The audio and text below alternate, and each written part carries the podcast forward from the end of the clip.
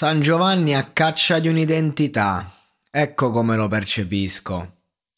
Quello che una volta era il concetto di Caparezza, il secondo album è sempre più difficile, adesso diventa per gli artisti di questa diciamo di, di questi tempi il primo album è quello più difficile.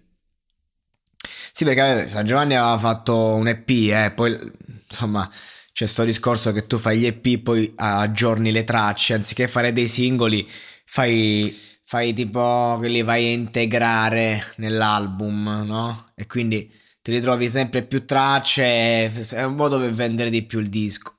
Però fondamentalmente il disco era un EP, quindi questo è il primo album di San Giovanni, no?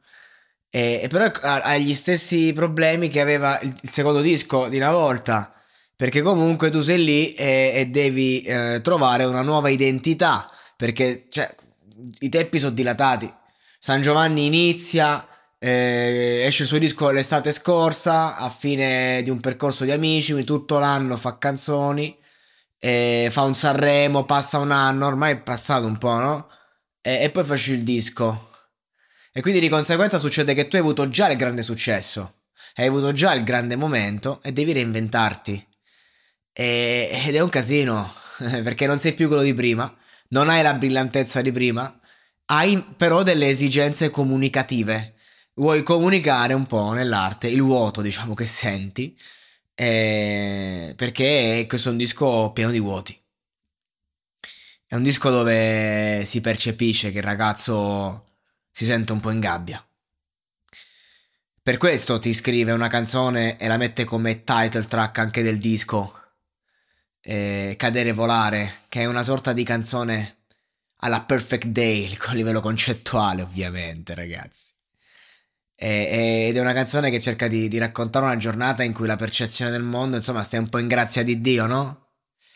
E, però poi arriva questo ritornello in cui c'è un... Eh, no, vorrei che fossi qui, citando i Pink Floyd. Cioè, sto cercando di mettere tanti concetti per il saggio eh, tanta roba importante che sto scomodando Mario e Monti per esprimere questo concetto. Comunque, per dire che eh, si sente che il ragazzo cerca di godere di quei momenti, però eh, è un momento difficile per una sensibilità come la sua, vivere sto successo e poi dover, doversi mettere eh, al, al, microfono, fare un disco, eh, che poi ti esce un disco che non, non, è né carne né pesce di te, in cui ti stai cercando e, e insomma, perché da fa sempre i numeroni, tutti felici. Ecco, già Cielo dammi la luna, ne ho parlato molto bene, mi è piaciuta un sacco come canzone.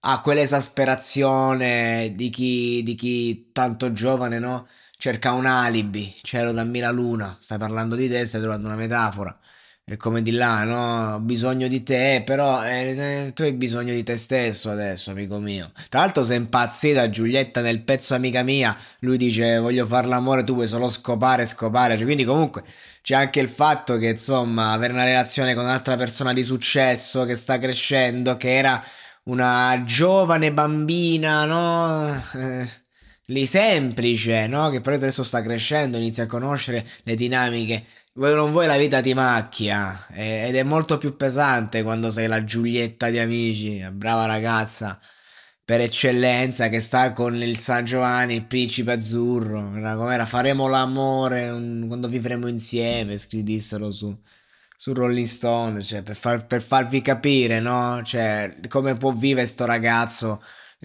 condizionato. Poi lui deve essere, è uno di quegli artisti che deve essere perbenista, no? E, e, questo ridà sull'arte. Perché ne sto parlando? Perché queste poi uno si fa esprimere, l'arte è quello che siamo.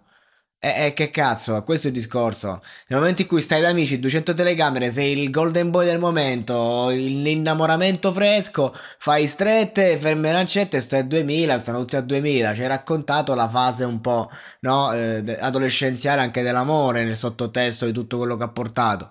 Eh, la parola sottotesto è un po', un po' troppo per una conversazione così becera. Però vabbè. Eh, per farvi capire, insomma, il ragazzo sta in difficoltà. Sto disco lo dice chiaramente: cadere, volare, ma qua si casca in picchiata perché non si vola quando siamo esseri umani. Il volo è solo un concetto attitudinale mentale, una scusa. In verità, cadiamo, ci facciamo male. San Giovanni si sta facendo molto male. Dovrebbe chiudere questa relazione che lo sta massacrando. E questo disco ne sono, sono seriamente preoccupato per San Giovanni dopo aver ascoltato questo disco.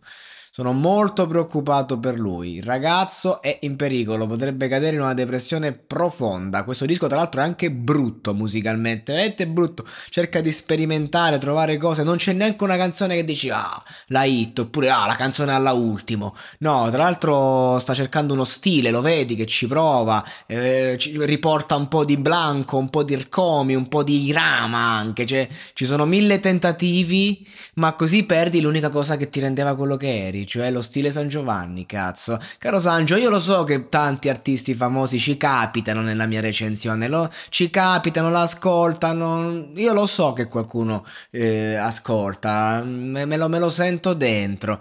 Quindi stavo in un breve dialogo se per caso ci stai capitando, perché le verità che ti sto dicendo sono importanti in verità per te, perché sei giovane, c'hai 20 anni, io ce ho quasi 30. So quello che sto dicendo. Non è che la fama, la cosa rendono queste persone creature superiori, si può parlare parlare faccia a faccia, è comunque un ragazzo giovane. Quindi, caro Sancio, se stai ascoltando questo podcast, ascolta bene quello che ti ho detto e salva la tua cazzo di vita, riprenditi in mano, capito?